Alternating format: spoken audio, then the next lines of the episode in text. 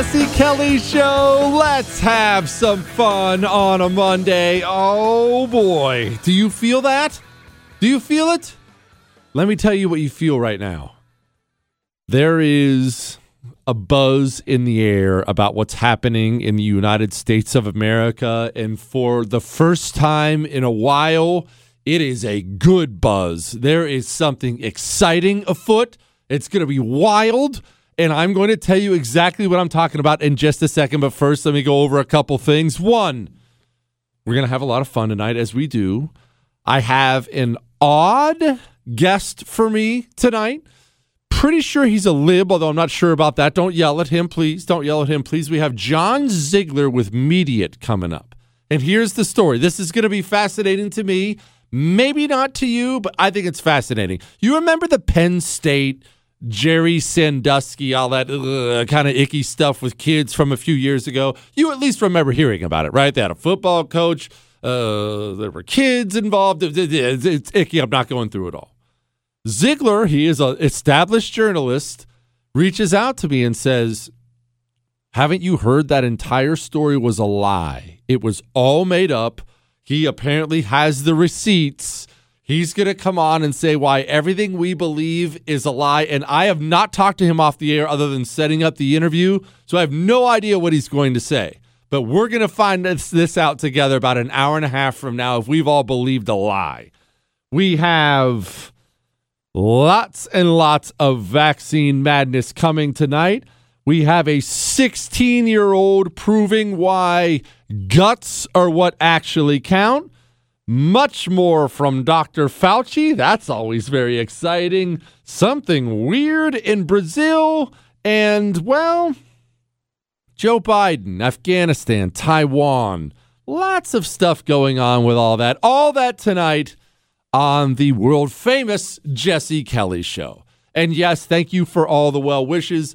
I did survive my weekend in College Station with Clay Travis. I will explain why I did not go to the game but went to College Station. I'll get to that about an hour and a half from now. And of course, Medal of Honor Monday. But first, but first, there's something to feel good about. Something to feel really, really, really good about. And I know I know what you've been going through since, oh, I don't know, the moment Joe Biden won his election. Actually, that moment wasn't even the worst. That sucked when he took office and immediately just went full blown communist. I know what you've been going through the embarrassment, the fear, the anger, the feeling that you're surrounded. They're coming after everything you care about. This is terrible. So I know how you feel because I feel that way. I will have these moments. Uh, it's not often because I try to avoid ever feeling like this at all. I try to power my way through it. But I do have these moments, private moments, where it feels a little helpless sometimes, right? It feels like we're surrounded, feels like we've lost, it's all over. Something really, really good is happening, and it happened this weekend. And mark my words, this could be, and I think it will be, the start of something really big and you're going to enjoy it. Well, most of it. What am I talking about? The headline here Southwest cancels 1,800 flights after pilots' vaccine mandates. Now, let me explain what you may have heard depending on how close you pay attention to the news. There were 1,800 plus flights canceled by Southwest Airlines over the weekend. And let me clarify something briefly here. That's a massive deal. That is not something that happens normally. If even 20 flights are canceled in a short period of time, it affects air travel for the entire country. 1,800 is monumental, it is huge. Southwest starts canceling flights. People are getting angry. People are stranded in airports across the country. And it is creating a situation where people can't get back home to work. Parents can't get their kids back home. Their kids were traveling. I mean, people are stuck. People right now are still stuck. It's a situation. Okay? What happened? Well, here's what happened. What happened was the pilots of Southwest, the flight attendants of Southwest, they called in sick and they took vacation. Why would they do such a thing? Why so many people at once? Southwest Airlines did exactly what Joe Biden wanted them to do. And let's pause for a minute on Southwest. Understand this is why government bailouts and the federal government handing everybody money, this is one of the reasons why they're so incredibly dangerous. These airlines being some of the first to bow to government whims, that's because they were the first to take handouts from the federal government. They are now under heavy influence from the federal government. So when the president of the United States gets up and says, I'm going to do a vaccine mandate, the airlines don't sit around and wait to see if it becomes law, if it's legal. They jump right on it and say, See what we did, Joe? I've been a good boy today.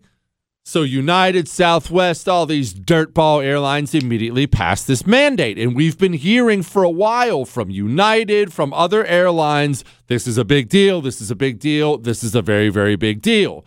I got another person that told me today part of the reason it's such a big deal with the airlines is pilots in particular in this country, your commercial airline pilots, 80, 85% of them are former military.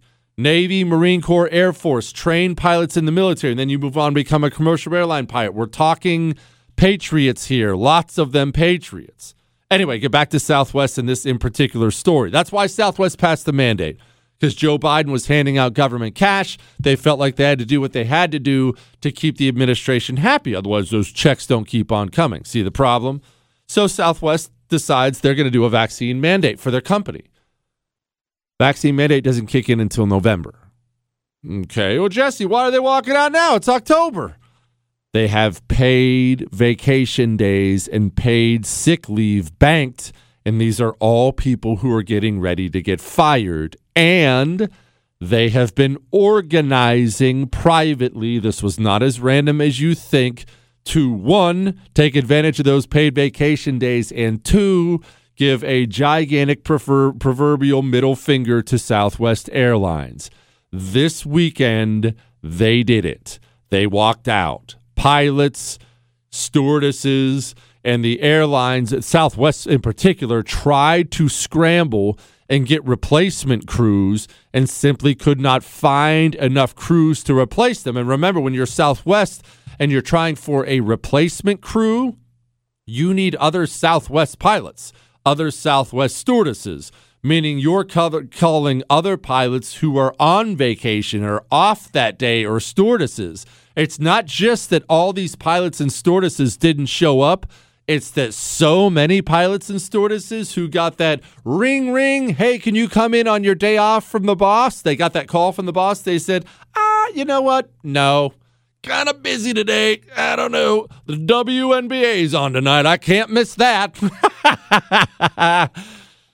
we have a little mini revolt brewing. And of course, and I'll get into this in just a couple minutes. Of course, the system lied to you about that. Now, I'm going to set that aside. Let's set aside the lies for a moment and focus on the Southwest part and what happened and why this is so big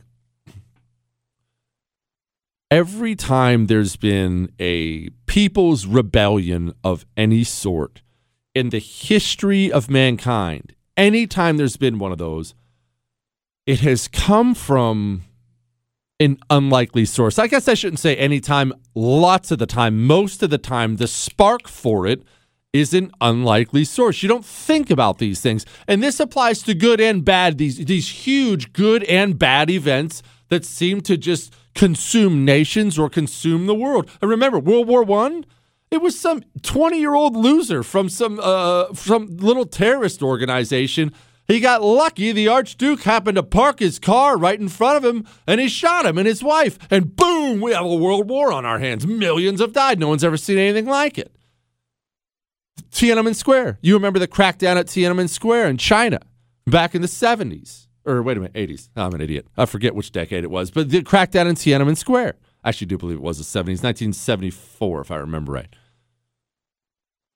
That was just some college kids who started a protest. This is a bunch of college dorks. And soon you have hundreds of thousands of people. Massive societal movements, massive rebellion against government overreach doesn't always start where you think it would start. That's sad, but it's also inspiring. I mean, where should this have started? This should have been every GOP congressman, state senator, state representative, and governor in the country organizing a protest in front of the White House. It didn't. It, it started now with Southwest pilots. Where's it going from here? I'll tell you in just a second. But first, you know carnivore trading? The guys who revolutionized how people like me and you can make money in the stock market. And when I say people like us, I'm I mean I'm busy. I don't have the time, and I'll be honest with you, full disclosure, I don't have the interest to research stocks and charts. And while this might rise, and that's that doesn't interest me at all. Just tell me which stocks are ready to buy, ready to blow up, and why I should buy them. That's what carnivore trading gives me. Carnivore is an elite group of brilliant Wall Street traders, and they allow all of us to trade like them. They send out real time text alerts to people like you and me and say, hey, I'm buying this and why. You can make the buy through your discount broker or pass on it. No big deal. It's where regular people like us learn how to make a killing in the stock market. And now Carnivore invites you to see their real time trades free. You have to go to getourtrades.com and use the promo code Jesse. That's getourtrades.com. Promo code Jesse gets it to you free for two weeks. See website for terms and conditions. Past performance not a guarantee of future earnings. Feeling a little stocky? Follow, like, and subscribe on social at Jesse Kelly Show.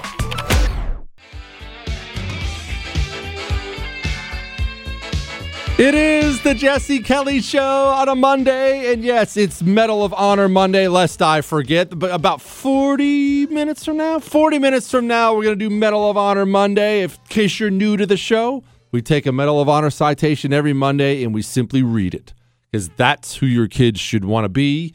We need to start reading these things more early and often so we get the right cultural leaders in this country, not all this garbage filth we have out here now. Now, back to what I was talking about. By the way, 877 377 4373. You're welcome to call in tonight. You're back off suspension for the phones tonight.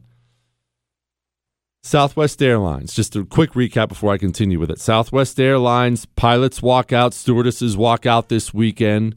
They were using up their paid leave kind of in an organized fashion before the mandates come down. Before the mandates come down in November. This is a great moment for the United States of America, a possible country saving moment because these huge societal rebellions begin in places you don't think. This is not a one off. Hear me out here. This is not a one off. This is not a 24 hour story I'm going to have forgotten about or you're going to have forgotten about by Tuesday or Wednesday. Oh, you may forget the Southwest Airlines portion of it. This is the beginning. This is the beginning of the great pushback. I have been wanting that pushback for a long time. I have been wanting that pushback since day one, day one of lockdowns. I never got it. Many of you have been wanting it. This, this is about to become contagious. Here's a video from a pilot. It's a little long. He's not with Southwest Airlines. He's with American Airlines. Listen to this man. I've been an airline pilot for 18 years and now I'm facing an ultimatum. Not a choice, but an ultimatum. I'm being told in order to continue my career as an airline pilot, I must be vaccinated, which really means I have to choose between putting food on the table for my family and my freedom of choice. Whether you believe in vaccination is the right thing to do or not, the situation goes far beyond health. We, the American people, have fought for freedom for 257 years. We go around the world spreading ideas of freedom and democracy. We help other countries and people fight for their freedoms, while ours are being stripped away. You may think being forced to wear a mask or give vaccination is insignificant. But when you begin to compile mandate after mandate and loss of freedom after freedom, it becomes very significant. As each thing is taken away, we face what is known as the shifting baseline syndrome. This syndrome changes our idea of a new and acceptable normal. Soon, we will not remember what it was like to have the freedoms we once did. Our children and our grandchildren will experience less freedom, and they won't have the privilege or the pleasure to enjoy the same choices our parents had or that we have. If we give into these mandates and we do not stand up for our freedom of choice, we dishonor every armed service person over the last 257 years. What happened with Southwest Airlines this weekend is about to be a lot more contagious than coronavirus ever was. Amtrak is already facing 40% shortages. I know personally United has thousands, maybe upwards of 3,000 employees about to be gone. Lawsuits. That was an American Airlines pilot. And don't think for a fraction of a second this is going to stay with the airline slash train industry. I'm already hearing rumors about truckers. And let's pause for just a minute because you and I do not have the appropriate appreciation for truckers. What do you think about when you think about truckers? The overweight dude who's staying in the left lane too long. You know what you should think about when you think about truckers? Look around you. No, I mean, I mean physically, right now. Look around you. Unless you're driving, don't do this when you're driving. Look around you right now. Maybe you're in the kitchen making dinner for the kiddos. Maybe you're at work finishing up before you head home to the old lady. Maybe you're in a factory somewhere. Maybe you're out on a boat. I don't know where you're listening to the sound of my voice, but look around you right now. 25 feet in every direction. I'm looking around me. You know what I see? There is a backpack. That's New Guy Michael's backpack. There's a bench over there. There's a plastic trash can. I have a table of some kind in front of me. There are a couple microphones on here. That's kind of weird. It's only ever me sitting here. There's a computer. I'm looking at a clock. Ooh, a pen, a mouse. There's some weird sculpture of Julius Caesar with a bunch of pens stabbed into the back of him because Chris is inappropriate. There's Chris's headphones, my headphones. You know what all of these things have in common? Every single one of them was on a truck at some point in time. Every single one of them. If the truckers of the United States of America, if even 10% of them decide, no, this country will hit its knees that will hurt in the short term. I should I should point out because then there's no more bench, there's no more desk, there's no more bread, there's no more lots of things. But this system survives on the illusion that they have all the power over you and you are some helpless lemming that just has to do what you're told when the truth is they know full well if even 10% of the people in this country rise up in peaceful protest and walk off and say no the system will break in two it will beg you to stop and you will not, and you will take power back from them. They are not in charge. They survive off of the illusion of being in charge. You are in charge. Pilots, truckers, uh, workers at the dock, factory workers, whatever your industry, you are in charge. If your employer has decided to side with the communists, make them pay, make them hurt. They will hurt bad enough to relent. History makes it so. Go and do likewise. I'm not done yet.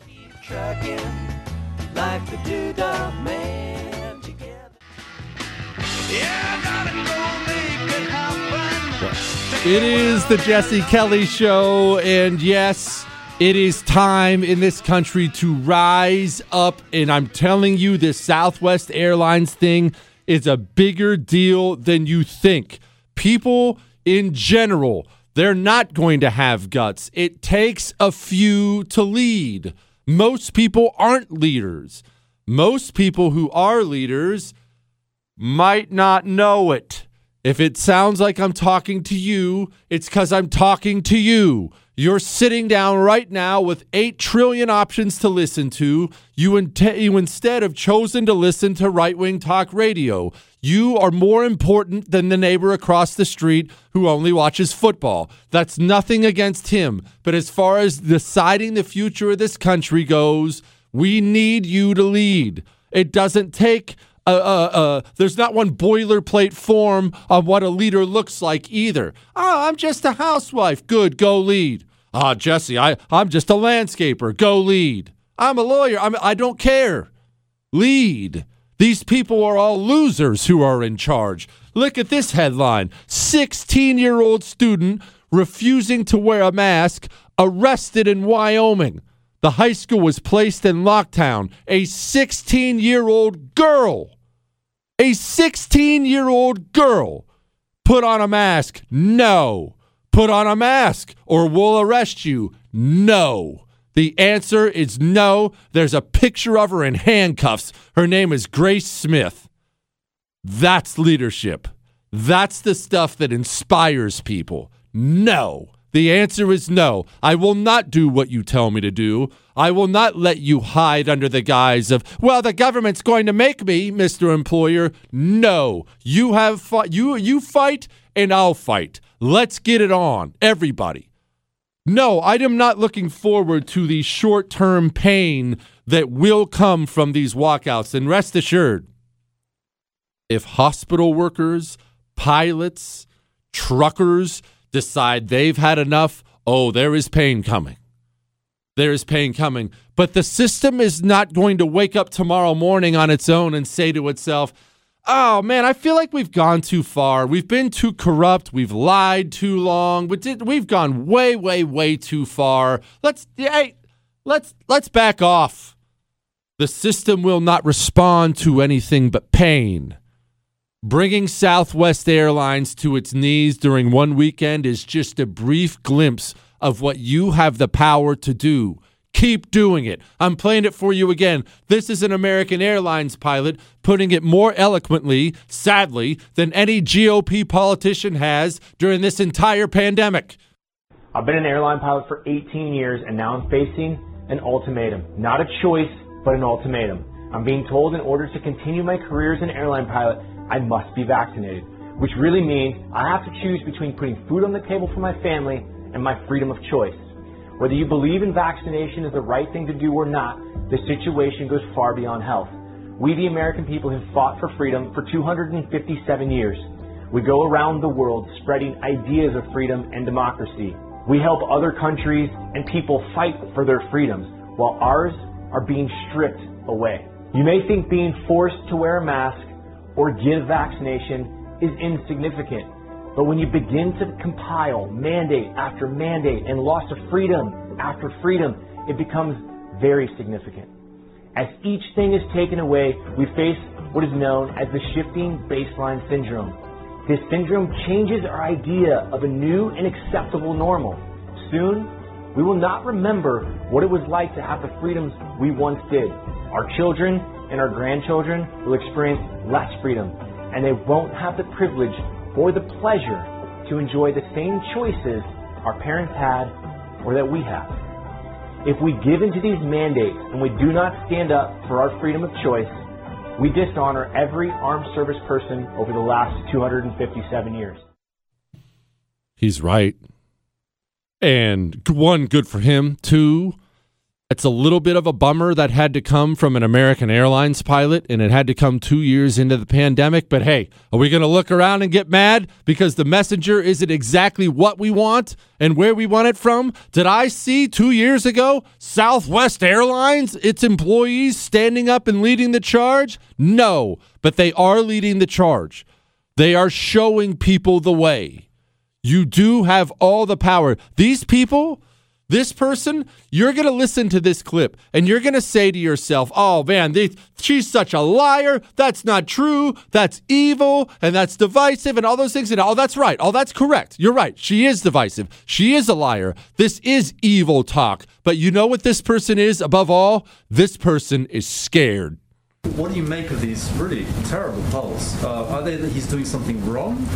Is it just the communication, or is it he's doing unpopular things that have to be done?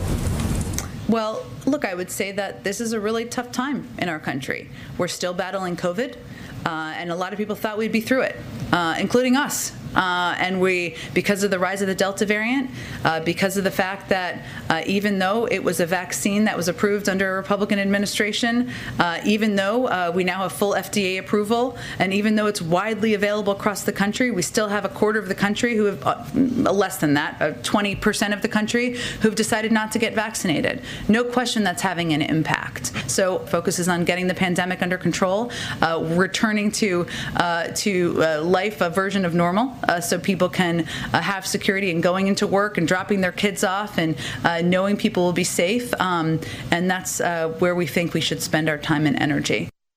That person is much more than a liar. That person is much more than evil and divisive. It's the unvaccinated's fault. That person is scared. The Biden administration, all the scumbag people in this country who've enjoyed getting fat and wealthy off the American taxpayer, They've enjoyed pillaging this country, especially over the last two years.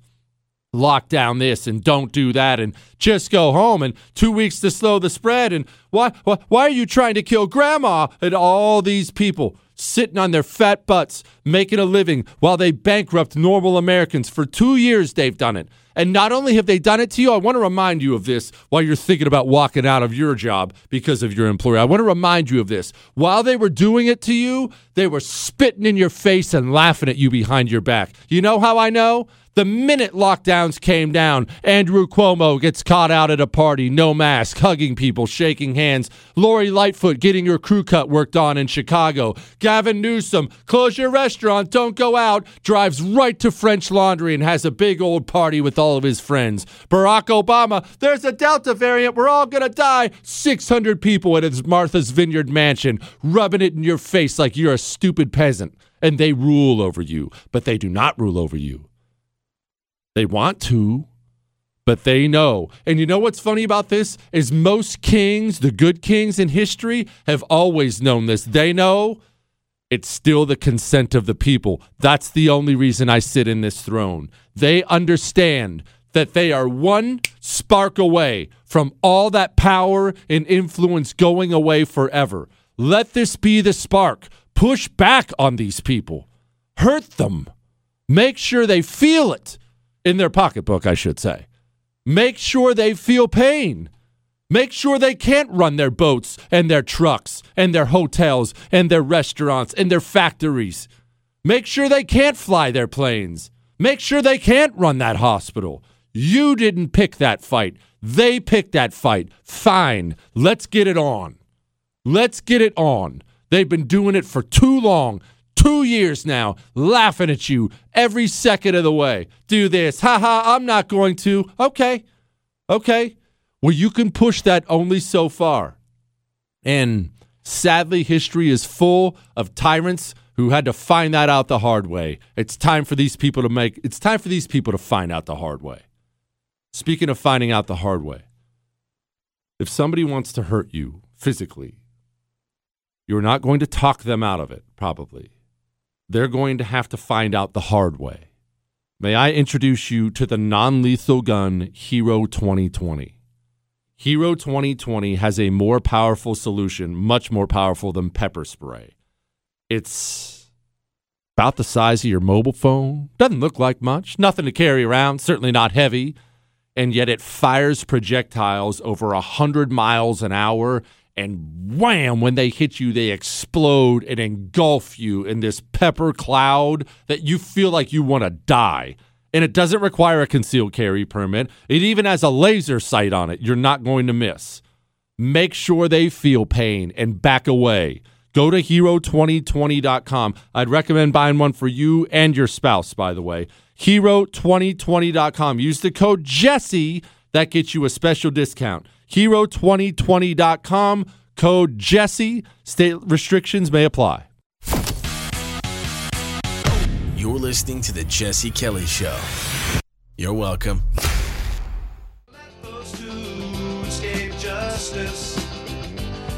It is the Jesse Kelly Show. Didn't I tell you it was good news?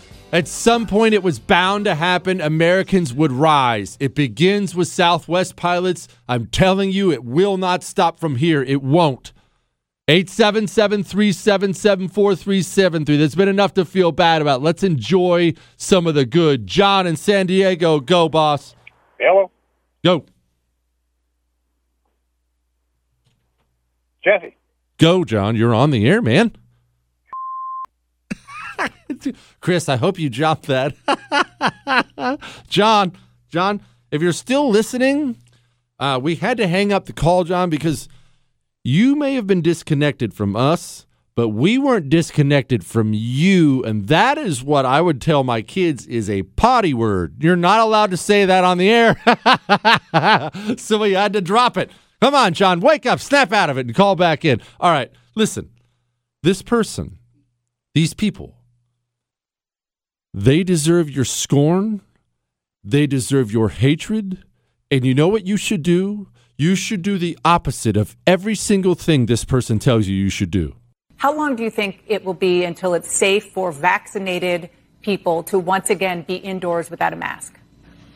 You know, I it's always tough to predict that. I think if we continue to go down in the cases that we're seeing right now and more and more people get vaccinated, as the dynamics of the outbreak, namely the amount of virus circulating in the community, goes down, I hope we'll be able to pull back on some of those restrictions to get closer to what we really feel is normal in the community. I hope that's soon, but I can't give a prediction of a date on that. Headline Fauci gives green light on trick or treating this Halloween. Oh, thanks, doctor. Boy, I'll tell you what, we were we were planning on sitting inside of the house. We were going to hide under our beds. My goodness, I actually have my kids right now bathing in pure hand sanitizer just until Fauci gave me the permission to go out and go trick or treating. Who are these daggone people? Who do these people think they are? We were trick or treating last year during the height of the pandemic. Everyone in my neighborhood was. Who are these people? These people deserve your hatred. Push back on them and break them. I'm telling you, this is huge. This Southwest Airlines thing is huge. And don't think, I, I should give credit where it's due here. This is not only Southwest Airlines that's doing this. I'm looking right now. LA County Sheriff says no to politicized COVID shots for cops. The guy essentially came on TV and said, "Hey, um, I can't afford to lose five to ten percent of my workforce here. I, I, we're strained. It's the LA County Sheriff's Department. They're a little busy. I can't lose five percent of my cops, ten percent of my cops. So we're not doing it here." And I want everyone to understand. I want everyone to be very clear here. Again, I'll take your calls. We'll do Medal of Honor Monday here in about 10 minutes from now. 877 377 4373. I want everyone to be clear about this. It does not take the majority to break these people. It does not. When you have an economy, especially a, a, more global economy than we're used to, but any economy, whether this is just a small business, a big business, a, a nation's economy, a, a world's economic system, it is much, much, much more brittle than you think it is. When it comes to disruptions, it is more brittle than you think it is. I need your ship here by here so I can have workers there. The workers will then unload it. They will load it onto trains, and the trains have to be here by this time, and the trains must leave from here and get to here. Well, then it has to get on trucks. The trucks have to, once they've been loaded up, the trucks have to get going, and the trucks have to get here by here. You don't have time. You don't have time to say, up, oh, you know what? Uh, we're we're ten percent short today, guys. We're just gonna be we're just gonna be ten percent off our mark. Oh, it's just ten percent of the flights. No worries. Oh, we're only down ten percent of the cops in our town. Should be fine. Ooh, getting sick? Ah. Well, we're down ten percent nurses. Ten percent breaks them. You do not need the majority. You do not need it if you are in one of these huge companies, 50,000 people, uh, Jesse, I can only get I can only get a thousand to join me. Believe me when I tell you that is significant and will cause pain. And that is what you must do now. And I should be clear about something here. I understand that that's easy for me to say because I'm allowed to say and do what I want on my radio show and on my TV show. It's real, real easy to sit here and say that to other people who are facing uncertainty in their personal lives, uncertainty about where they're going to live, uncertainty about when that next paycheck is going to come in, and telling people to make a stand when you yourself don't have to make the same sacrifice seems a little off. Do it anyway. Do it anyway. It's the right thing to do. If you can, if you can. I'm not telling you to hurt yourself or your family, but if you can do it, go out and do it. Because if this thing catches on and becomes a thing, I'm telling you, the system is scared to death of that. All right, hang on. Jesse, when you're taking jab when you are taking jab action, can't really say so or you will be sued. I don't know what he's talking about. Southwest Airlines Pilots Association is nothing but patriots and know how to anti communist. You bet we are stepping on Biden's beep, and this is only beginning. Don't read my name on the air. John, Southwest Airline Pilot.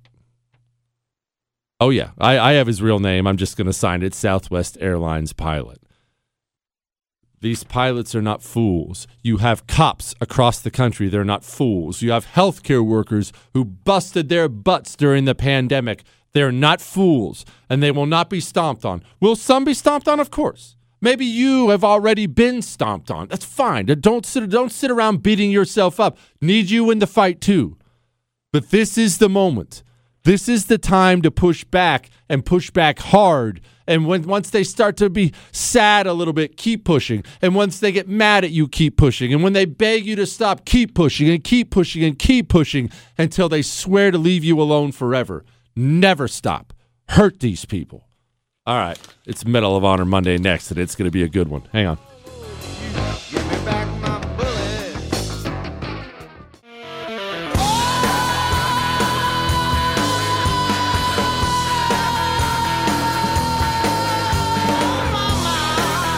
It is the Jesse Kelly Show, and it is a Monday. And you know what that means here on the Jesse Kelly Show. I don't claim to be a good person, never have, never will. I'm a bad person. This is a bad show. Although family friendly, it's still a bad show.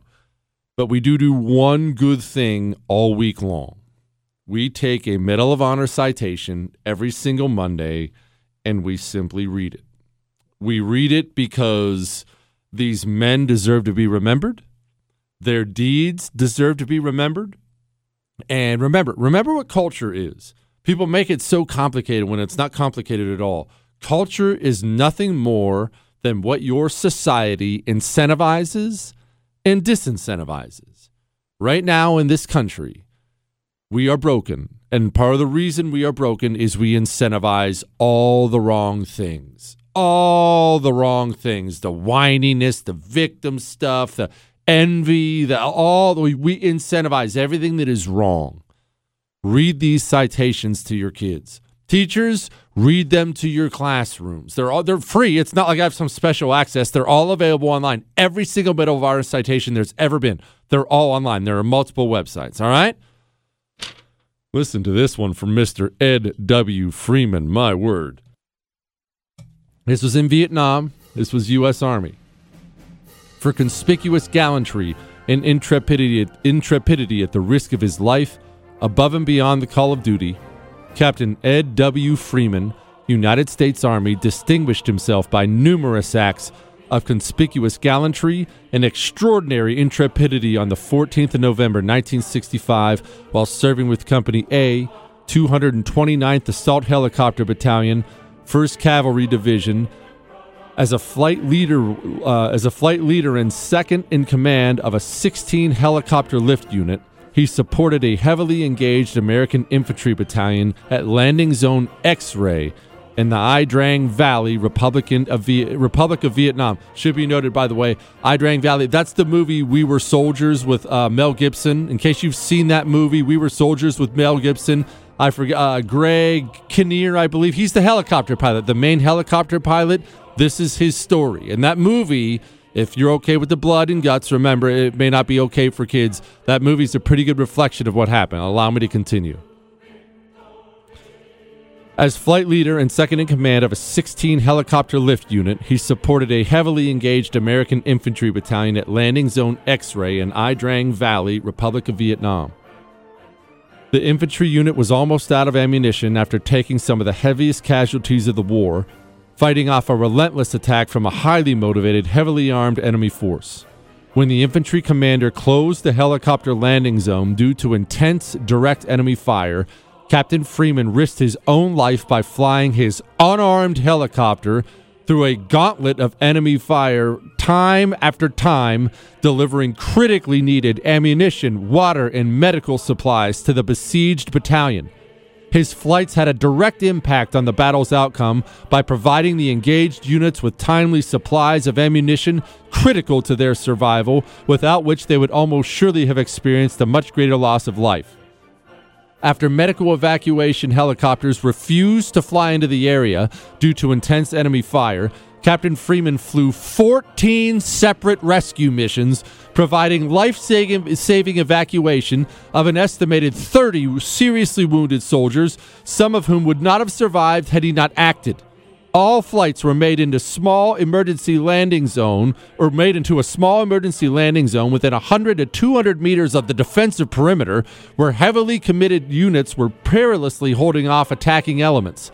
Captain freeman's selfless acts of great valor extraordinary perseverance and intrepidity were far and above the, beyond the call of duty or mission and he set a superb example of leadership and courage for all his peers Captain Freeman's extraordinary heroism and devotion to duty are in keeping with the highest traditions of military service and reflect great, great credit upon himself, his unit, and the United States Army. I just want to make sure everybody's clear on this here.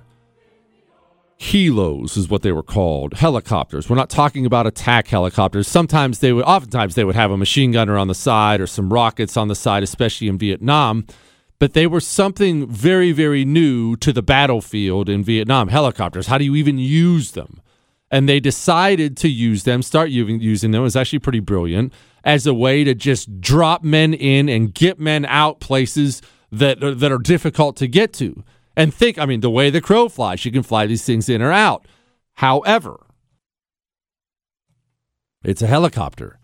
And I'll be honest with you about something. I do not like helicopters. I really do not like them at all. I don't mind flying. I've been in more than one helicopter, though, and I hated every single second of it. Every second of it. I do not trust them. It simply doesn't take much, and it turns into a box that is in free fall. If the engines go out on my plane and I have a decent pilot who hasn't quit yet, the pilot can sometimes, oftentimes, get me landed somewhere. If everything goes out in the helo, yes, I understand there are techniques for getting it down. Your chances are a lot less. The, the whole time, I remember when we got on a big old helicopter leaving Iraq, flying. We were, they were picking my unit up. We were finally being relieved. We were flying down south to Kuwait to go home. That was one of the most nervous times for me in the entire war because you're flying so low, especially over this town where there are all these terrorists and whatnot. I'm sitting in this helicopter and I'm feeling helpless, and I'm thinking to myself, I'm going to take an RPG up my backside any moment, and that's going to be it. That's just going to be it. And look, I don't want to act like that was over the top thinking. That stuff happens a lot. They're sitting ducks. Now imagine one of these helos flying in with bullets bouncing off of it, and they don't really bounce off of it. I should point out a large enough round will simply penetrate the skin and penetrate the windshield. You're taking fire all over the place, and you just decide you're flying in not once, you're going to go until you can't keep your eyes open anymore. I know being a pilot like that, being a helicopter pilot, it isn't as sexy as some of those Medal of Honor uh, citations I read, where you know the guy's got a machine gun in each hand and he's just mowing everybody down before he bits someone's head off. Is something like that? Believe me when I tell you, this is as impressive as any Medal of Honor citation you will ever read. The guts Ed Freeman has He's got enough for an entire country. For an entire country. That is stinking awesome. All right, let's get to a couple emails here. And a reminder before I forget we have John Ziegler. He's a reporter, a, a, journalist, a genuine journalist. He's with Mediaite. He's coming up about 15 minutes from now. I, I don't know why. I just find this endlessly fascinating that I possibly have believed a lie this entire time. I don't know that yet. We're going to wait and we're going to hear him out. What's the lie about? The Penn State thing. You remember the, the old Penn State football scandal where Jerry Sandusky was the coach, and apparently there were a bunch of kids, and it got really gross. So I'm not going into any details here. And you remember the whole scandal, and Joe Pa had to retire because of it. It's this huge scandal. It crossed sports. Everyone knows vaguely what I'm talking about. That probably is the narrative you know. It's the narrative I know as well. I know the same narrative. I know the same narrative. And apparently it's all false. It's all false. It's all wrong. Appar- according to John. So this fascinates me. What kind of what kind of fake news did we succumb to here? We're about to find out. All right. Dear Shogun Many Guns, I took the family out for dinner last night and half the menu item wasn't available, and even the burrito place around the office today was out of crucial ingredients such as tortillas. With shortages coming, do you feel your superpower of menu whispering will become more or less important in these trying times? I know this would be like asking Mozart to teach me about composing music, but is there any advice you could give us mortals on how to eat well with limited options? Okay.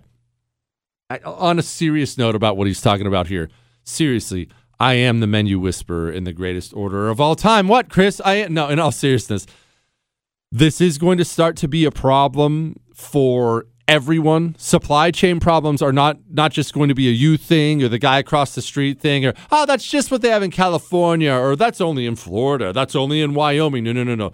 This is coming for everyone everywhere. Get ready for it.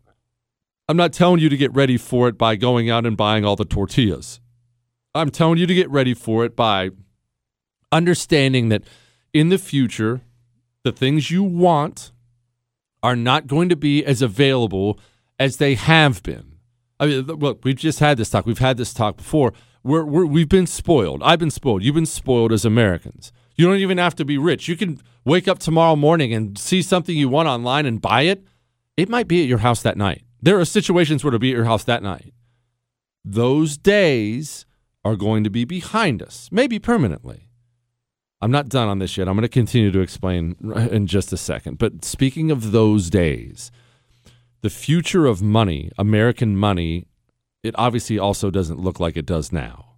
You're seeing the inflation, you're feeling it at the pump, you're feeling it at the grocery store. Remember that article we did about $175 a month already? That's the inflation your family's feeling. Get gold from Oxford Gold Group delivered to your house. I'm not telling you, and let me clarify something.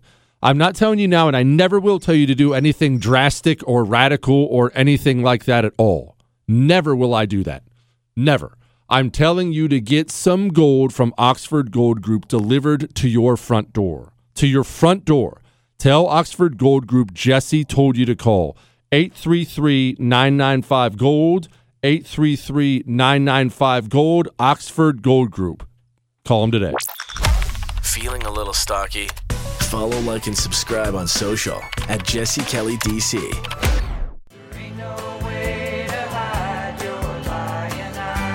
It is the Jesse Kelly Show. I don't care. I don't have to talk when the Eagles are singing, Chris. I wanted to hear Lyin' Eyes. You had to let them get to the punchline, man. we can't cut off the Eagles. Good grief. Show some respect for America.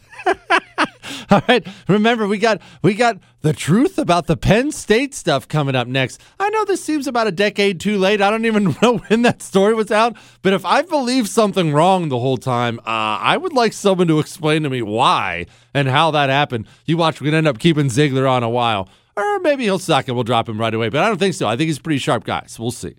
All right. The question was before we went to the break. I'm just going through a couple emails right now. Remember, you can email the show anytime, anything you want. Jesse at jessekellyshow.com. Jesse at jessekellyshow.com. Your love, your hate, your death threats, your Ask Dr. Jesse questions for Fridays. Everything's welcome. I read them all. They all go right to Chris, by the way. He prints them off for me. I read them. I won't respond. I get way too many, and I'm a rude person. But the email was about shortages. The guy was going out to eat. Even the burrito shop didn't have tortillas. I need to clarify something. And, and I'm sure you probably already know, but I'm looking at a headline here. Lumber prices rose 50% since August and may climb even higher. Well, let me let me be clear. They are going to climb higher. They're not going to stop. And of course, Chris just built a new house or just bought a new house and he has all these home improvements. And you know how obviously cheap Chris is. Everybody knows why Chris is cheap. It's just murdering him. Murdering him. Remember, this is the guy who built a menorah from driftwood he found on the side of the road. I know you still have it, Chris. That's not the point. Go buy a menorah. Anyway.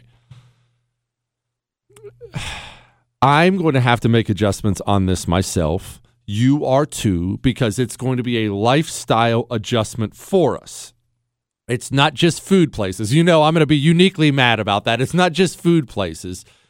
Everything you want to buy, you're going to have to start preparing yourself for it being a lot slower, possibly not available at all.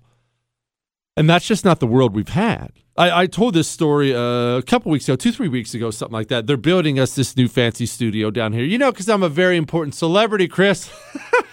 I'm, a, I'm a very important person. So they're building us this this uh, new studio down here. Well, they're, they, they're obsessed about all the security when it comes to stuff like that because all these communists want to kill me. So cameras. Cameras are a must and all this other fancy stuff. Normally, cameras, they're not really next day. They're in stock just, just whoever your security guy is. Oh, yeah, I have that kind of camera. I have this kind of camera. I have all these kinds of cameras. Months in some cases now. Some cases, two or three months out. That's cameras. Your tortillas weren't available. Chicken, I've brought that up before because I continue to hear from people involved in that industry. You're going to have to watch out for chicken. Beef, same thing. Just a lot of these basics that you're used to always being there might not be there. I'm not telling you that to scare you. I, obviously, I know that's a little little unnerving. Oh my gosh, I, my whole life might be disrupted. That that's part of it. I'm telling you this because, well, I'll be frank about this. I'm telling, I'm saying it to myself as much as I'm saying it to you. I'm telling this to you so you'll be patient. I struggle with patience, and shut up, Chris. Not that much. Anyway, I struggle with patience uh, especially when it comes to my food. As you know, I have uh, an unhealthy obsession with food. It is it is what I love to do. I love to eat. So when something's not available that I want available, I could get mad. No, no, I'm not yell at the waitress guy. I'll never be that guy. But I'm mad. I'll hang up the phone and then I'll yell at the waitress when it's just me and the wall. We're gonna have to learn, both of us. We're gonna have to learn to be patient when it comes to things we want and can't get anymore. And if you're if you're asking me how widespread this gets, I mean, what kind of industries, what kind of products are we talking about before? I mean, beyond everything I've already talked about, the answer to that question is I don't know and, nobody really knows. There are people in different industries who will email me now and they'll let me know, hey, Jesse, just a heads up on this or heads up on that. And if you're in an industry and you think there are about to be shortages, do email me, please. Jesse at jessekellyshow.com so I can let everybody know. And I'll give you those as far as I get them. But for all I know, you know, the next time you need batteries. I mean, how often do you need batteries? I don't know about you. My kids tear through batteries. We all tear through batteries. What if there aren't batteries next time we go to the store? light bulbs, laundry detergent, uh, uh, t-shirts. I, I don't know. I don't know how widespread the how widespread the coming problems get, but I do know this. It's going to hurt. And it's going to be an adjustment for all of us because you cannot have this many cargo ships parked offshore, can't be unloaded in time due to COVID restrictions. And remember this when we're talking about the places where these cargo ships are stuck, oftentimes we're talking about far left states, even states you may like, New York, California. And I, I realize, you know, uh, California's paradise. I realize New York's the capital of the world, but the governments in those states are an absolute wretched disaster right now. And they're the ones deciding on a lot of these restrictions. And even in cases where they don't, they've sufficiently intimidated their employers into putting in those restrictions. That's the truth. The truth is, our ports, our coastal cities, most of our coastal cities, many of our coastal cities and states, they're blue states. And that is contributing a lot to this kind of pain. A lot to this kind of pain. Gavin Newsom? Gavin Newsom is a world class dirtball who has somehow managed to make people flee paradise, California. And California is paradise. If you don't believe me, go visit. You'll see what I'm talking about. People leave it. No one leaves California. Oh, they do under Gavin Newsom. Yet Gavin Newsom just won his recall election easily. Gavin Newsom isn't looking around at all his COVID restrictions and COVID damage and saying to himself, man, I should really back off here. Wow, I, I should back off. He is more encouraged and emboldened now than he ever has before. And again, I, I sit try, try to explain this to people across the country who badmouth California. You could badmouth their policies, they deserve every single word of it. Don't you dare discount the importance of the state. California is a critically important state to all of America. If it was its own country, it would be the fifth largest economy in the world. In the world, we have an insane person in charge of the state. That's going to be bad news for all of us. We're just going to have to be patient going forward as you know, we learn to live in a different reality than we've had. All right, John Ziegler talking about a different reality. Did we all believe a complete lie about the Penn State stuff? Next.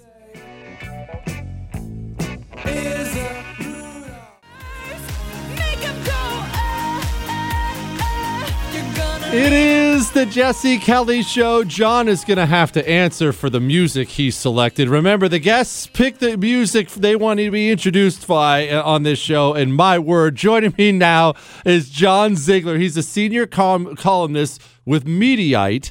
And uh, just full disclosure, because I'm going to have to give him the floor here. He has a lot to unpack in a short amount of time. People remember, I certainly remember, the scandal of scandals in sports was the Penn State scandal. And this was the public knowledge. And honestly, this is what I know about it. This is what I know. Apparently, maybe it's all wrong. I know that Jerry Sandusky was this football coach. He's currently in prison. Had a bunch of boys. I believe they were had rough upbringings or something like that, if I remember it. I'm not sure about the details on that. Had them on campus where he assaulted several of them. And then Joe Paterno covered the whole thing up and it ended careers and Sandusky's gone. John blasted me and said, You got this. Well, I mean, politely, he wasn't rude. Blasted me and said, You got this all wrong. So, John, do I believe an entire lie? Well, Jesse, uh, yes, you do. Okay. Uh, and and I first of all uh, commend you for at least uh, being willing to engage about this because part of how this entire fraud, and it is a fraud. I didn't realize it was a fraud 10 years ago when the story first broke, but as we approach the 10th anniversary of this story, uh, part of of how this fraud has been able to maintain itself is that so few people have even questioned it. It's a ridiculous story as you just laid it out, right? I mean, now ridiculous stories happen all the time. O.J. Simpson killed two people. That's ridiculous. Mm-hmm. But there's massive amounts of evidence that that happened, and in retrospect, it was obvious that he did so. It's interesting that you acknowledge that you have very little recollection or, or uh, even knowledge of the case itself. You, like 99.5% of the public just accepted what the media told us 10 years ago in a firestorm of panic within two or three days. And guess what? Virtually everything we were told 10 years ago in November of 2011 turned out to be false. Totally false. This story, as I have learned, which is why we just released our podcast, which is called With the Benefit of Hindsight, this whole story, I have learned, is basically Theranos meets Duke Lacrosse meets Manti Te'o meets Jussie Smollett.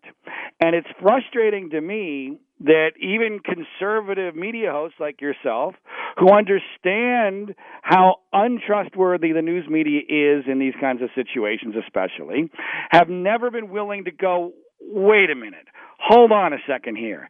Is this at least worth a second or third look? Because what we were told at the beginning made no sense There's no evidence to back it up when there should be a mountain of evidence to back it up. And I will say that a lot of people have, have suddenly seen some resonance in my argument here over the last year and a half because of what we've seen with the narrative surrounding COVID. And I would suggest specifically with regard to masks. How is it that uh, so far into this, we still have millions of kids being masked in school when we have mountains of evidence that masks don't do anything in a, in a supposedly free country? Well, it's because of the media narrative that was created, and they will never go back on that. To go back on that would to admit that they were wrong about something enormous that caused enormous amounts of hardship for people. It's an incredibly similar dynamic here with regard to the news media in this story.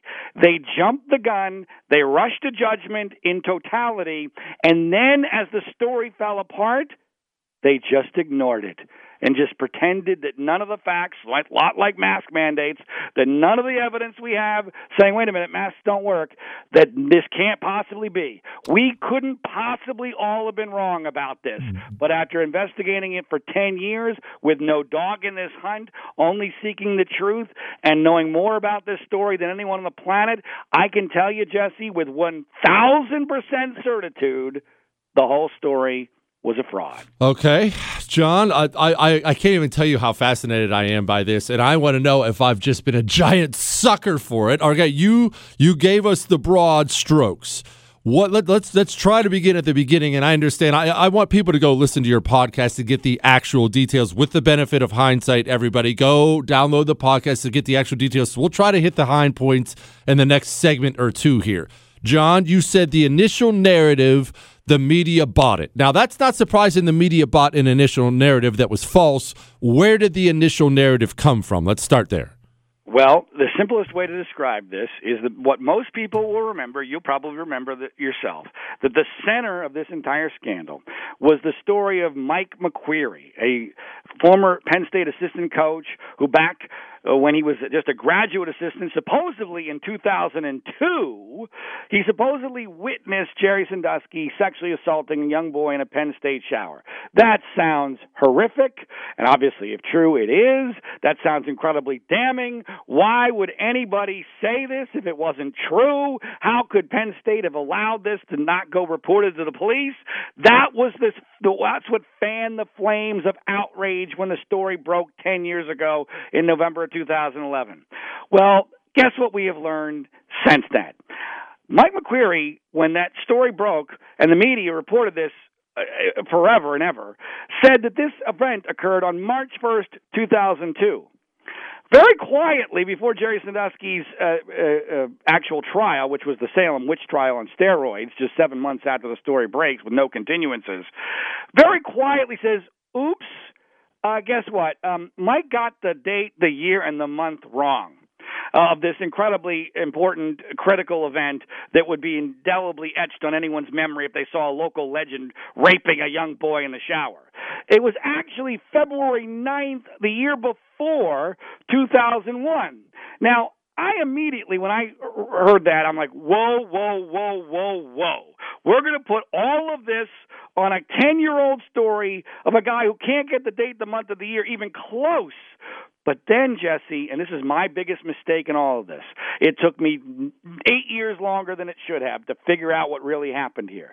Even that second date is totally wrong. We now know, and Malcolm Gladwell has written about this in his last best selling book, Talking to Strangers Using My Work. We now know that the actual date of this was December 29th, 2000, six weeks before Mike McQueary reports this to the great Joe Paterno. And why does he report it to the great Joe Paterno six weeks after this happened?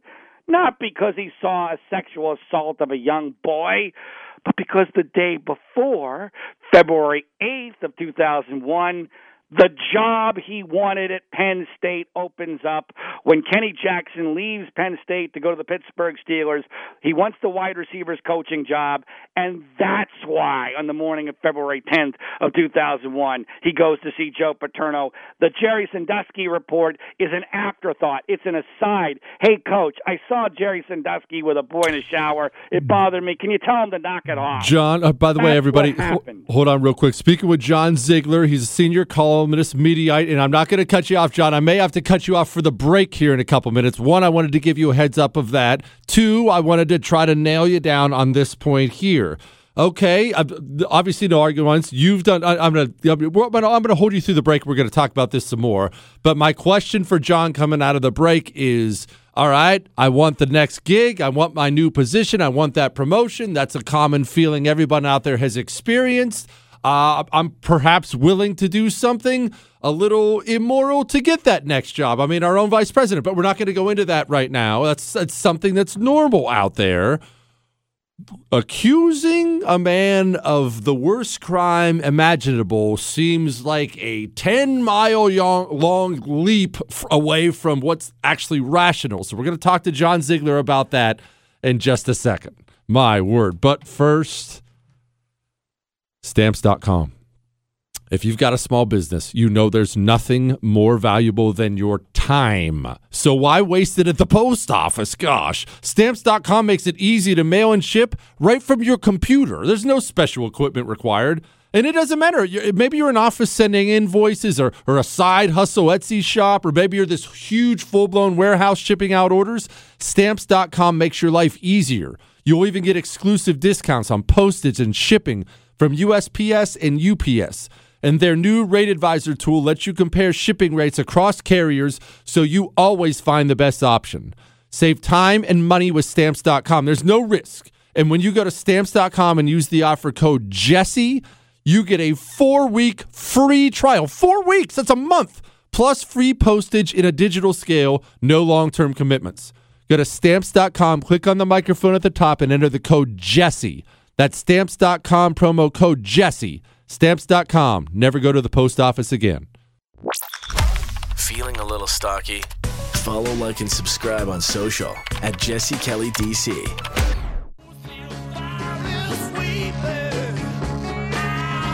It is the Jesse Kelly Show, and I will get to your phone calls after I'm done with John, but I can't help it. This is just awesome, and I'm endlessly fascinated. I'm speaking with John Ziegler right now, senior columnist of the Mediaite, and his podcast on all this, where you're going to get a lot more details you're ever going to get from me as I believe called With the Benefit of Hindsight. We're talking specifically about the Penn State, Penn State Jerry Sandusky scandal, which I certainly believed, and everyone else in the country, I think, did. And John says it's all a bunch of garbage. Now, John, I asked you a question before we went to break. Allow me to reframe it here briefly for everybody, because apparently I even got that wrong. It sounds to me like you're saying this Mike McQueary that he made this accusation against Sandusky because he wanted the gig at Penn State that was just opening up? No, you have, you have an understandable misunderstanding. The timeline is important here, okay? Because there's there's two separate reports from McQueary ten years apart. The first report in 2001 comes the day after that job that I referenced opens up, and you you very interestingly put your finger on how we know the cover-up theory involving Joe Paterno makes no sense because guess what? Paterno does not give Mike McQueary the job. If this had been a cover up, the first thing Joe Paterno would have done with his graduate assistant, who doesn't even have health insurance, he would have said, Mike, thanks so much for coming to us. Let's keep this between you and I. By the way, congratulations. You're our brand new wide receivers coach. He didn't get that job. But guess what? Three years later, when it reopens, that's when he gets it. You don't leave your only witness in a cover up naked for three years without a job. That's ridiculous. But well, here's what happens on the timeline. Ten years later, in the midst of this grand jury investigation involving Jerry Sandusky, which is going nowhere. They are around, about to drop it because they can't find anyone to back up the first accuser, and the first accuser can't even testify to the grand jury without having it written for him because his testimony is so lacking in credibility. But then they find out about Mike McQueary 10 years after whatever happened happened, and Mike is in a completely different position. He's now fully employed But guess what he has going on? He has a history of gambling on his own college football games, which you can find on YouTube. He's been sending pictures of his naked penis to a woman not his wife through a Penn State phone. And he had another issue that I'm not able to talk about currently that would have dramatically impacted uh, his view of his vulnerability with law enforcement.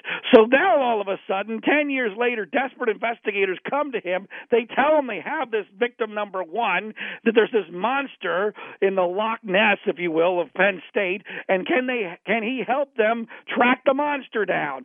He was easily manipulated into changing his story 10 years later. By the way, not by much, because they took they took him going taking this to like a one alarm fire to a two alarm fire, and then they wrote it in this presentment as a five alarm fire. The media bought it. The panic ensued. Joe Paterno gets fired three days later. The president of the university, Graham Spanier, who I've just interviewed for four hours, which will be the final episode of our podcast with the benefit of hindsight, who agrees with me on almost every part of this, he also loses his job. And the narrative at that point is set in stone because, and here's the key part, Jesse, once Paterno and Spanier, the president, are fired, Penn State has a perverse incentive to plead guilty to all sorts of things that never happened because the people that were involved are now gone. And they all Penn State wants to do as a liberal academic institution, state run, is to give away other people's money to get the New York Times to say what a great job they're doing. Okay. That's what happened. Okay, John, and I'm gonna again. I want people to go get the details of this because I don't have much longer. With John Ziegler, senior columnist, Mediaite, and the the podcast is with the benefit of hindsight. One more thing here. Well, actually, maybe just one more thing, but uh, something I did want to ask about. What is the motivation for the prosecutors? to strong arm McQueary into cranking up the crimes. Why do they want to take down Joe Pa or Sandusky? What's the motivation there? You think Joe Pa would be royalty in that state? Joe Paterno was collateral damage to the effort to get what they thought. I'm going to give them the benefit of the doubt, Jesse. They thought Jerry Sandusky was a monster. I believe they thought he was a monster because this was coming right after the Catholic Church scandal, which was huge in Pennsylvania, and they thought they had already seen this movie before. Paterno was the Pope. The administrators were the Cardinals covering this up. Sandusky was the pedophile priest. The Penn State football fans were the Catholic parishioners turning the other way. They thought they saw the movie but they hadn't. John, John, completely different movie. I'm going to pause you real quick. I'm sorry to interrupt, but I had my guys grab this clip, and this was the clip that took it from me to a, from a story that I was vaguely interested in to one that told me he was guilty. It's about 40 seconds long. This is Jerry Sandusky making me want to go take a shower with an interview he did on a show. I want to play it for you here. Here's Jerry Sandusky. I say that I am innocent of those charges innocent, completely innocent, and falsely accused in every aspect? Well, I could say that, you know, I have done some of those things. I have horsed around with kids. Are you sexually attracted to young boys, to underage boys? Am I sexually attracted to yes. underage boys? Sexually attracted, you know, I, I enjoy young people. I I love to be around them. Um, I, I, but no, I'm not sexually attracted to young boys. John, explain that to me, dude. That's a bad interview. It's a oh, it's bad ter- interview. It's, ter- it's terrible. And I happen to be the only person on the planet who has spoken extensively to Bob Costas on the record, Jerry Sandusky on the record from prison, and his attorney Joe Amendola, who set up that disastrous interview. So I'm a I'm the world's foremost expert on what happened there. Number one, you guys, and it's not your fault because everyone in the media did this. You edited out what he said just before Costas asked him if he was sexually attracted to young boys. Costas asked him, "Are you a pedophile?" He says, "No, I'm not a pedophile." We only got 30 seconds, it, John. By 30, 30 seconds, go ahead. And the reality is, Jerry Sandusky is a terrible talker who did not understand the situation he was in. He's incredibly naive, and and frankly That is way too much of a bonehead right there to, to mastermind a 40 year cover up of child sex abuse without getting caught. He couldn't have done this for 15 minutes without getting caught. That's how dumb he is. It's- but he's innocent. And you should listen to the podcast with the benefit of hindsight with my co host, Liz Habib, TV uh, anchor here in The, Los Angeles. the podcast is with the benefit of hindsight. John Ziegler, thank you so much for coming on, being a good sport. I appreciate you, brother.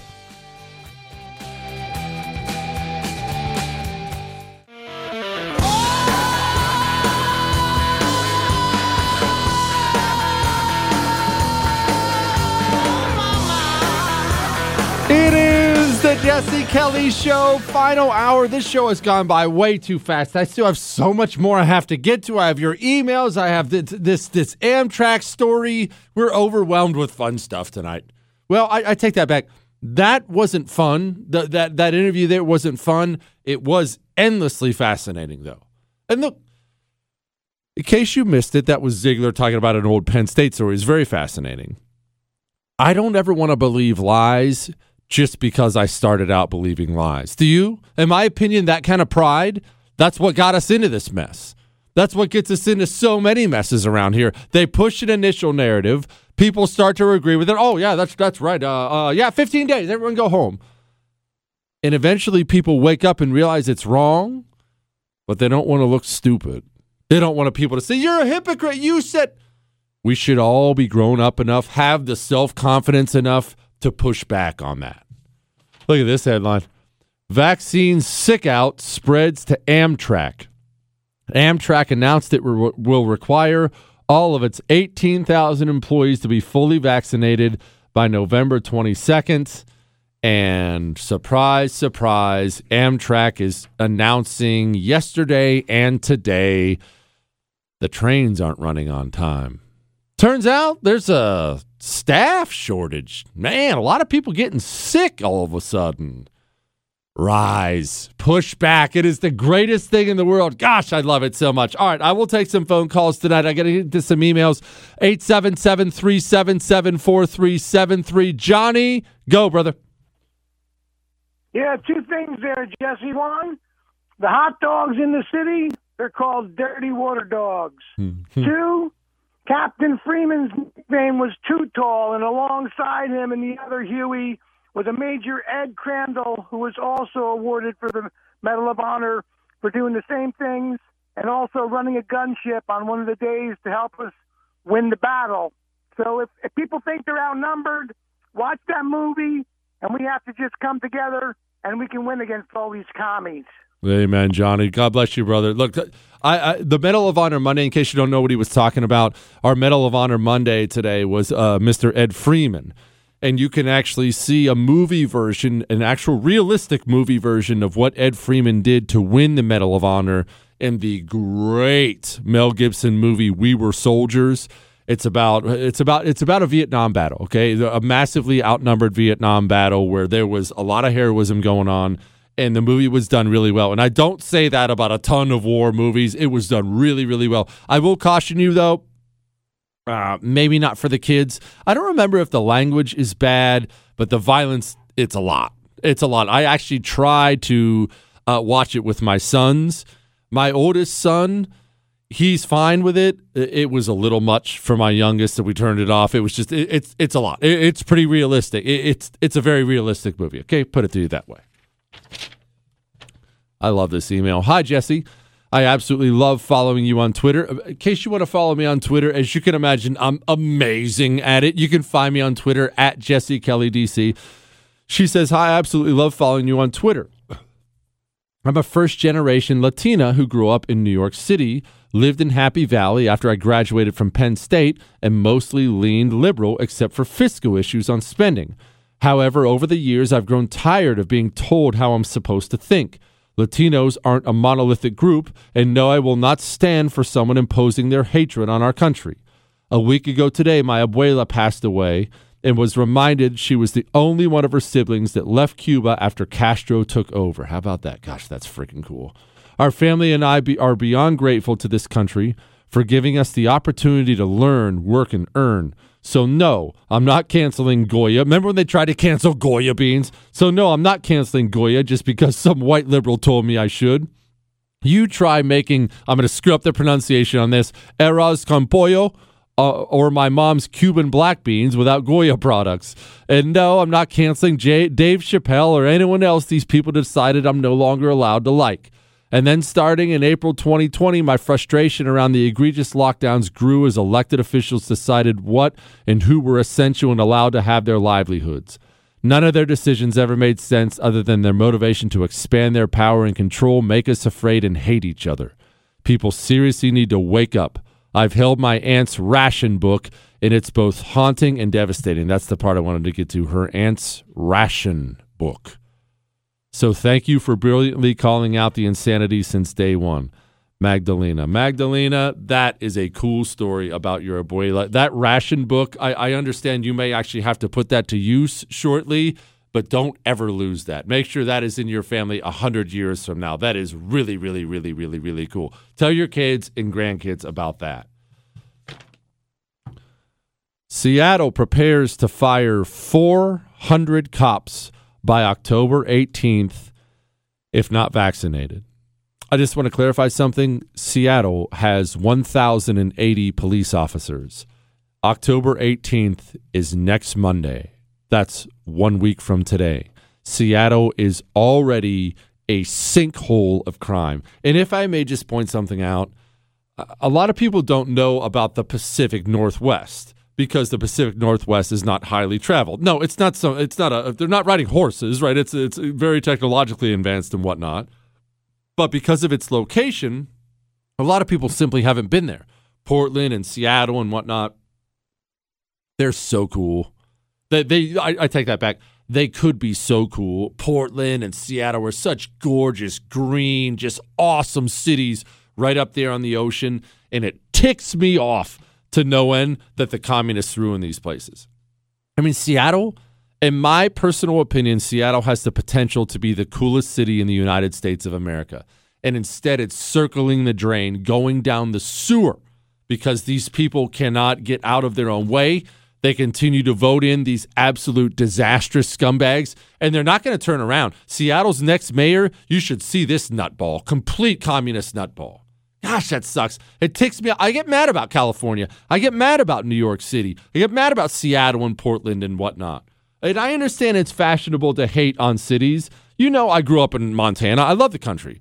But I love cities too, man. I love it all. I, I think it's awesome to do a weekend in the city and the lights and the horns and the food and the nuts. I, I just think it's awesome. And I don't like it that America's cities are descending into absolute pits. Speaking of pits, we have audio from Hillary Clinton. She was on The View, and um, this is a gem. Those attempts to delegitimize Pre- President Biden's win sowed enough doubt to incite the insurrection on January 6th. So, how close do you think we came to a full constitutional crisis? And how accountable do you think President Trump should be for that? You know, I think we not only came close to a full constitutional crisis, I think we're still in it. Yeah. Mm. And that gives me absolutely no satisfaction in saying this because I think we're at a very dangerous, continuing, high level attack on the legitimacy of our government mm-hmm. and the election of our president. And obviously, our former president uh, is not only behind it, he incited it, he encouraged it, and he continues to do so. I would love to hear a definition from Hillary Clinton on what a constitutional crisis is. And th- this is what this is what I love. They all throw around these words crisis and disaster, and they don't have any idea what it is. And it's funny, you pair that interview with the latest headline from the Post Millennial.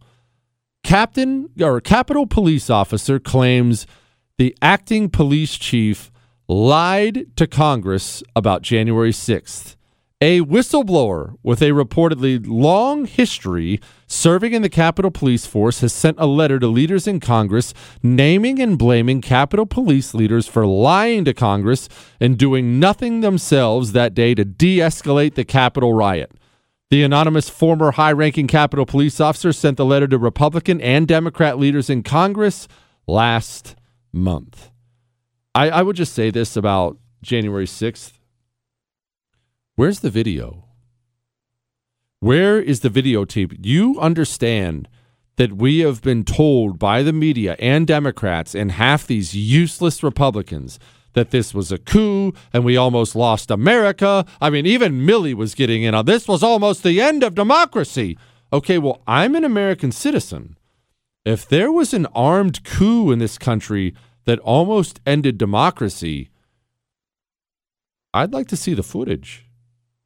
I, I, mean, it's it's the most video cameras I think of any building in the world. You have all the footage. Why won't you show me the footage of the end of democracy? Hmm. 877 377 4373. We'll get back to that in just a second. But how about putting your money where your morals are?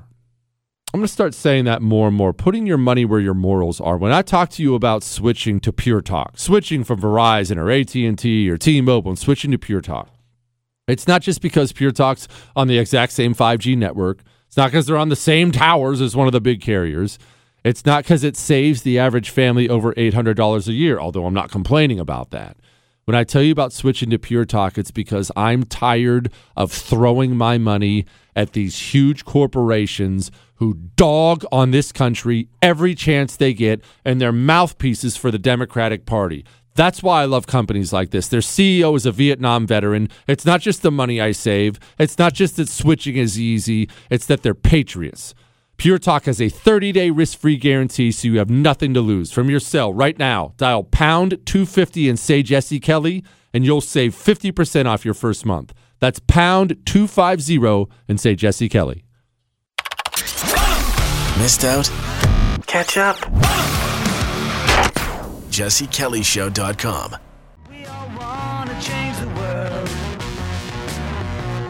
It is the Jesse Kelly Show, 877-377-4373. Dude, that that interview earlier was wild. That was wild.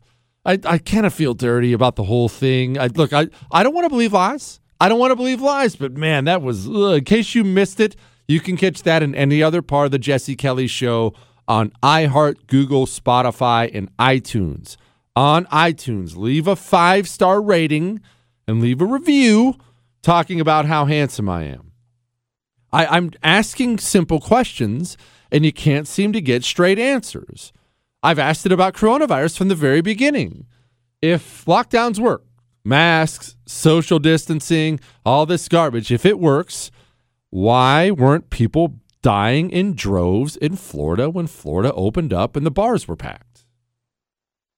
Can anyone can anyone tell me that? I, I look more simple questions.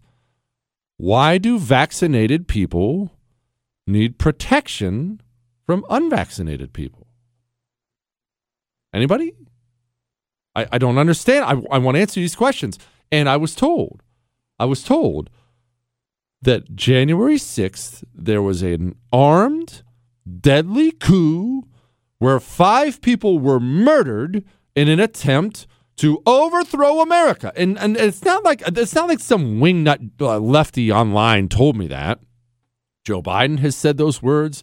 Nancy Pelosi has said those words. The chairman of the Joint Chiefs has said those words. Every left wing media outlet. I mean, this is universally acknowledged that this was a coup, almost the end of America. This is the end of our democracy. I'm told there are 14,000 hours of videotape that has not been released to the public after or from January 6th. I'm an American citizen. You're an American citizen. I take that back. Uh, my people who are American citizens who are listening to me right now, I realize we've developed a, a bit of an international audience. As an American citizen, if somebody tried an armed coup to take down my country that was violent, I'd like to see the video. Why won't you show me the video? I'm look, I'm just asking questions out here. I mean, I'm asking questions. Some things inspire me to ask questions. I'm looking at a headline here.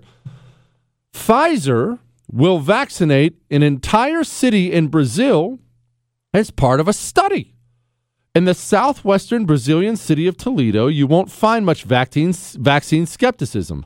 About 98% of eligible residents have received at least one dose of the vaccine. The company will work with local health officials, a hospital, to monitor the transmission of coronavirus in a real life scenario. They're also going to monitor the sound effects. Man, I think that's really, really cool. They're putting out a, a, a, some sort of medication. People are injecting it in their bodies, and they're going to do a long study to see does it actually work and does it does it harm anybody? I think that's really awesome. You know what else would have been awesome? Doing it before you did it to 75% of the American adult population.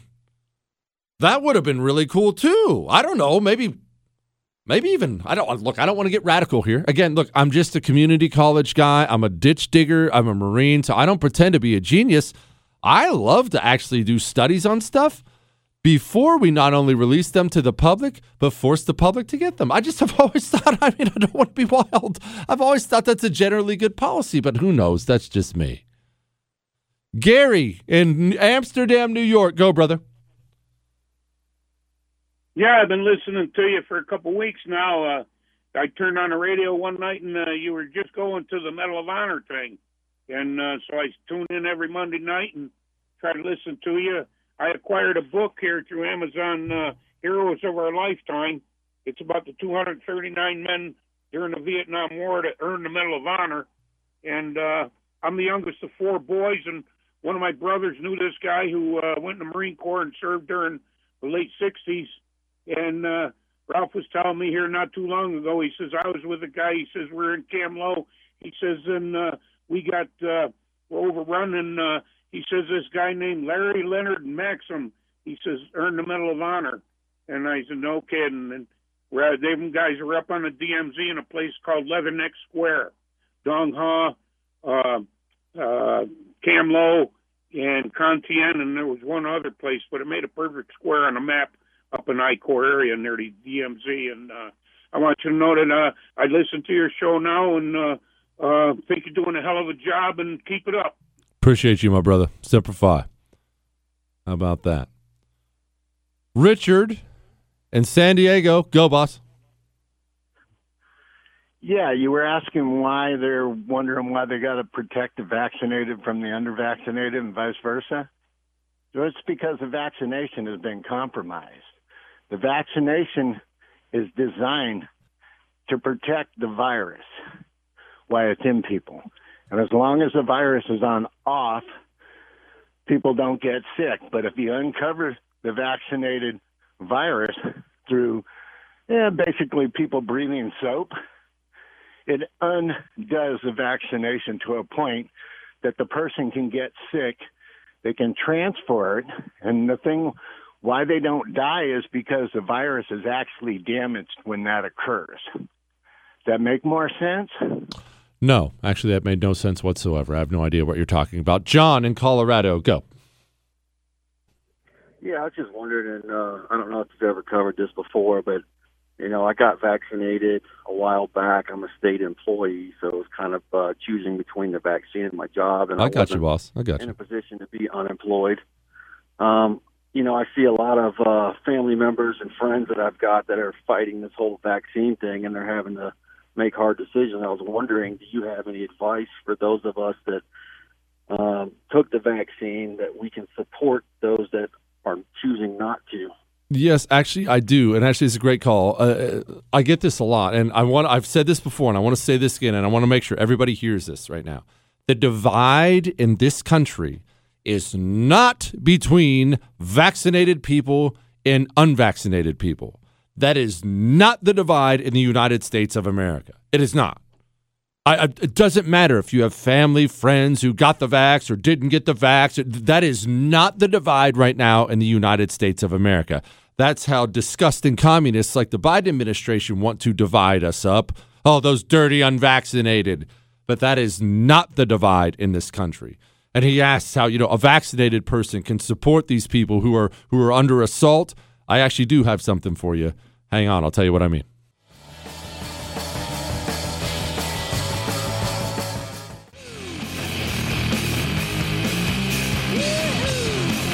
It is the Jesse Kelly Show, and we've got, man, we still have a bunch to get to, a bunch more emails 877 377 4373. The guy asked, he called in, and there's a bunch of people in this situation.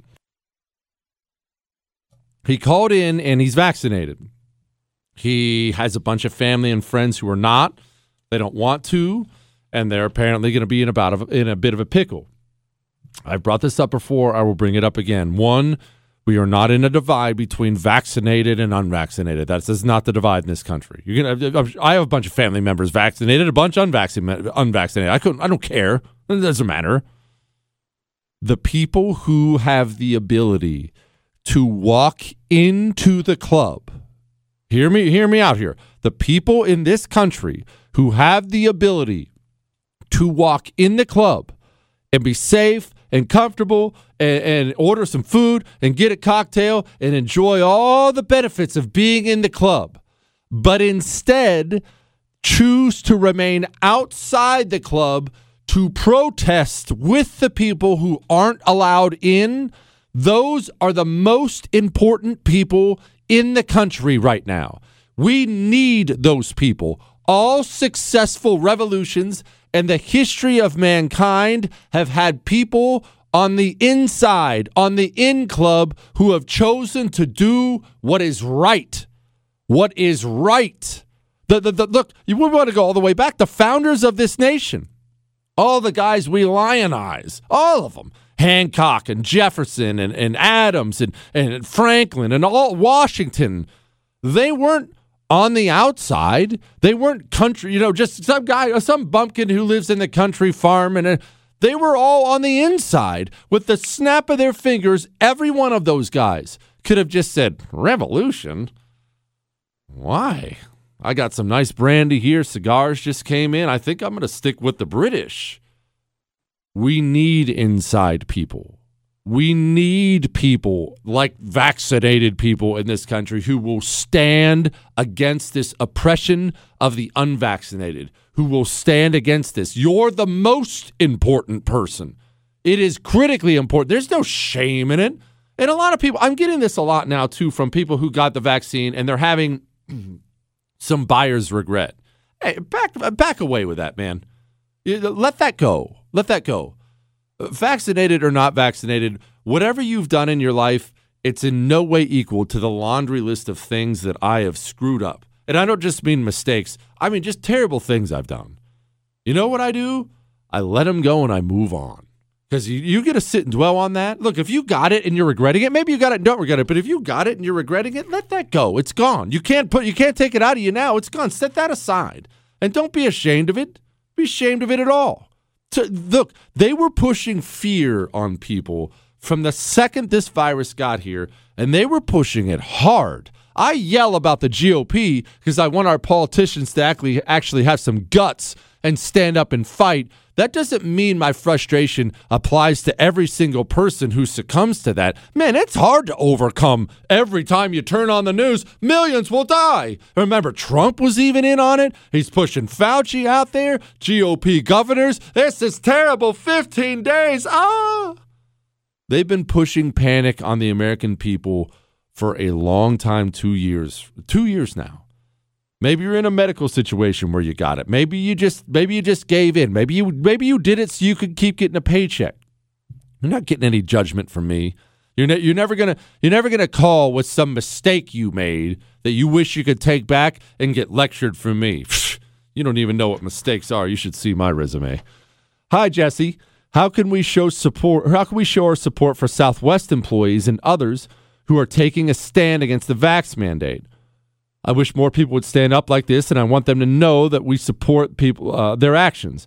If they know they have so many people on our side, maybe more will do it. We need more sick outs, walkouts, so on and so forth. Also, thank, thanks for wearing the Let's Go Brandon shirt on TV. You are the best. I'll get to that in a second. Okay, one, People want to know how you can support these Southwest pilots. The world is a connected world right now. What does that mean? For good, for better and for worse, you've never had more access to getting your message out there than you have right now. No, uh, maybe you don't have a radio show or something like that. That's fine. You can be heard. You can be heard easily out there. And these other pilots and factory workers and dock workers and cops and healthcare workers and, and these people who are under attack by these mandates, they get online like you get online. You think they want to see a sea of people out there saying, I'm with you, I stand with you, keep going? Because here's what's going to happen. Right now, the system knows it's under attack. They're very nervous about this Southwest thing, and they are very nervous about it. That much I know for sure. I got some sources on this. They're very scared this thing is going to catch on. Their first step, because it's always the first reaction of the system, will be force and anger and shame.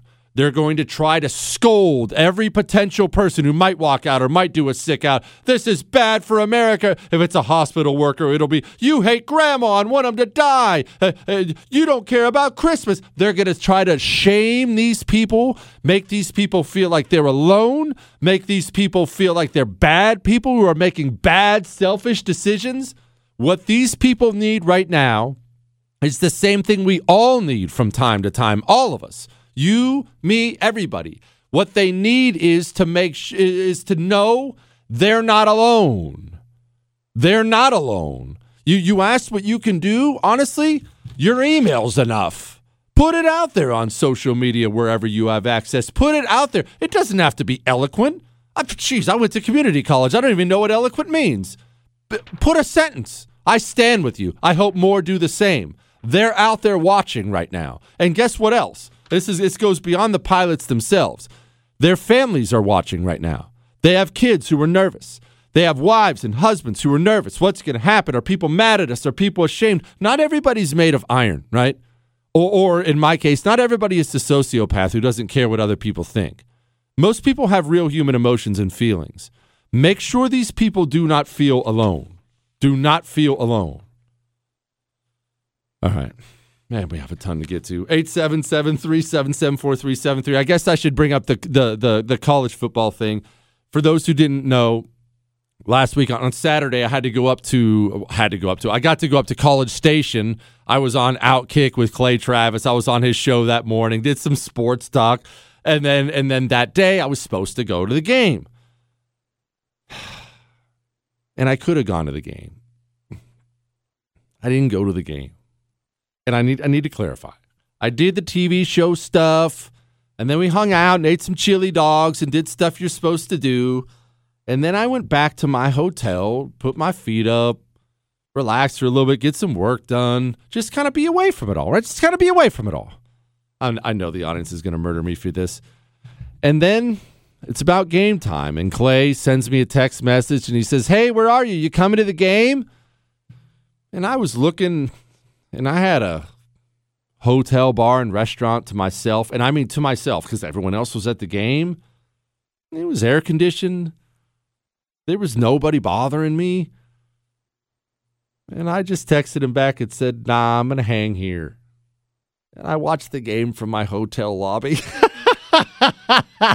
now, full disclosure, I'm not a hermit. Okay. I took off later on and went and watched the fourth quarter with Clay at his hotel and his hotel bar.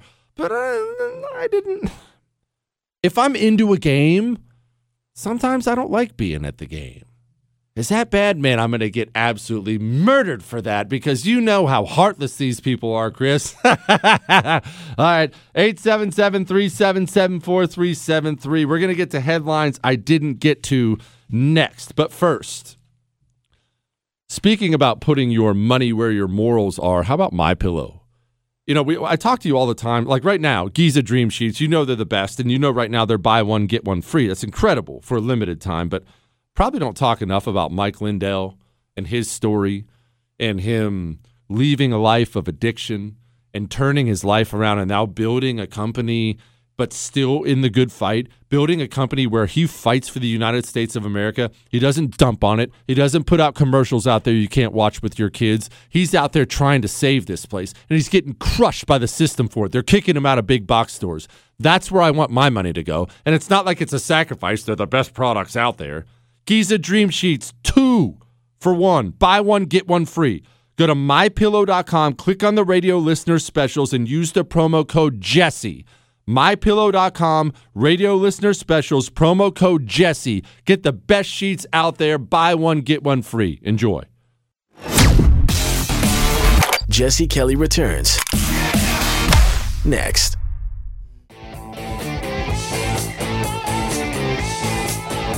It is the Jesse Kelly Show. I'm going to get the headlines I didn't get to here in just a second, but I do. I look. I'd be remiss if I didn't play this gold mine of an audio. So you know Ben and Jerry's. I think they actually sold the ice cream company, but they're worth hundreds of millions of dollars, and they're hardcore communists. You, you should never, ever, ever walk in a store and buy Ben and Jerry's ever. Put your morals where your money is. Right? Don't ever do that.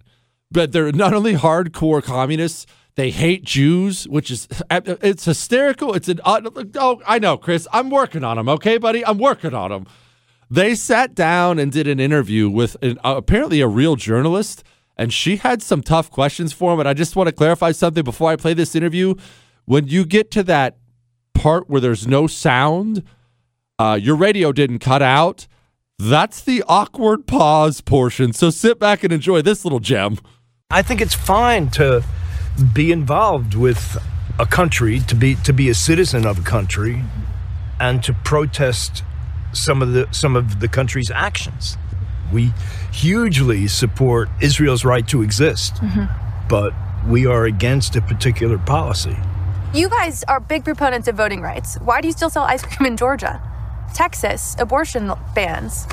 Why are you still selling there?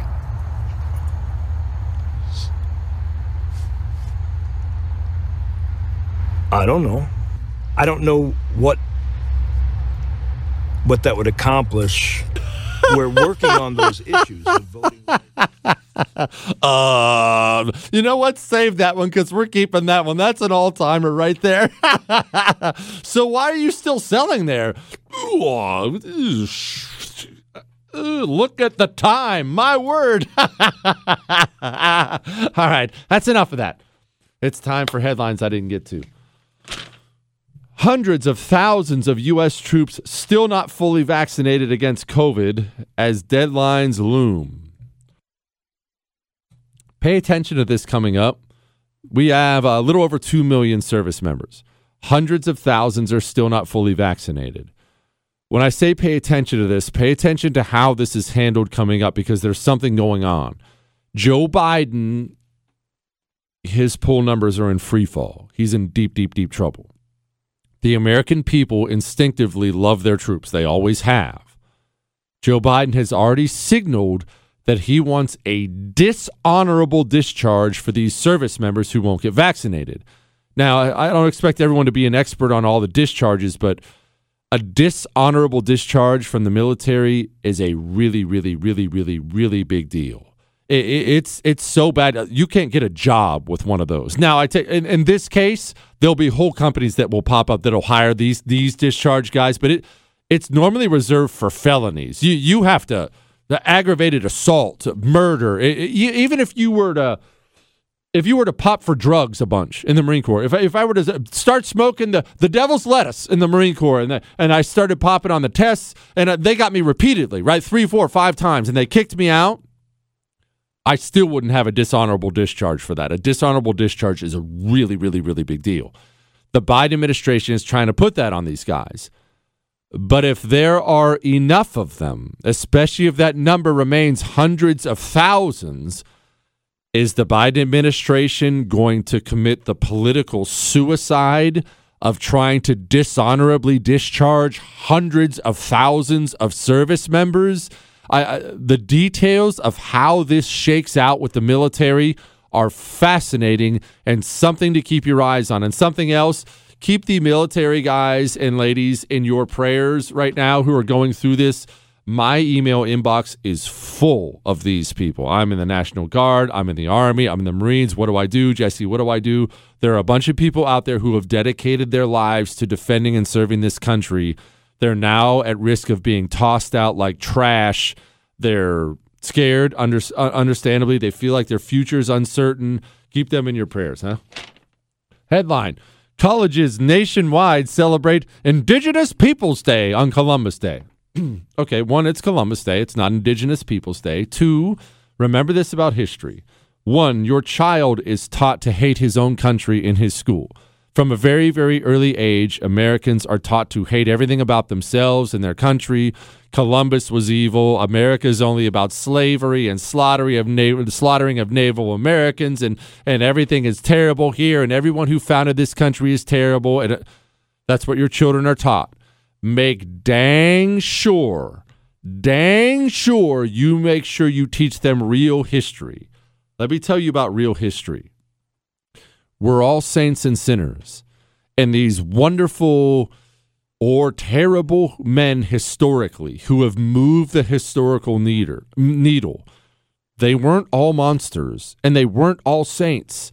They were just like you. They were just like me. They were capable of terrible things and capable of wonderful things. And that goes for the Indians and Columbus and, any, and anyone else out there. Christopher Columbus took a wooden sailing ship before GPS or fancy rescue operations or anything else, and he aimed it to the west and started sailing before he knew he was going to land anywhere. Do you have any idea how brave that is? You had better admire that kind of bravery. That is absurd bravery. Was he perfect? Nope. He can join the club. And on this Indigenous Peoples Day, get Get rid of that garbage, man. Get rid of that garbage. I'm so, and this is remember, I'm the fan of the Indians. Like I love the Indian tribes. I, I, I loved them since I was a kid. We'd be cowboys and Indians. I'd be an Indian half the time. I think the Indian tribes are awesome and fascinating, and they're all very different. By the way, we just put Indians. The, the different tribes were totally different, different cultures and different priorities out there. So I'm not anti-Indian. The Indian tribes in America got conquered the same way tribal peoples in every spit of land in this globe have been conquered. It's a great lesson for us. Sooner or later, a more advanced technological power is going to come knocking on that door. You had better not be too backwards to militarily resist him when he gets here, or you too will be conquered. That's the lesson. It's not Indigenous Peoples Day. It's Dagon Columbus Day, and I admire the bravery a great deal and always will. Headline I love this little gem, real quick. New York State approves nursing charter high school amid pandemic. We are slaughtering our healthcare situation so badly and assaulting healthcare workers, we're now going for high school kids. You still think this is about the public health? Keep your chin up. Go out there and rebel peacefully. Rise up. Let's get it done. That's all.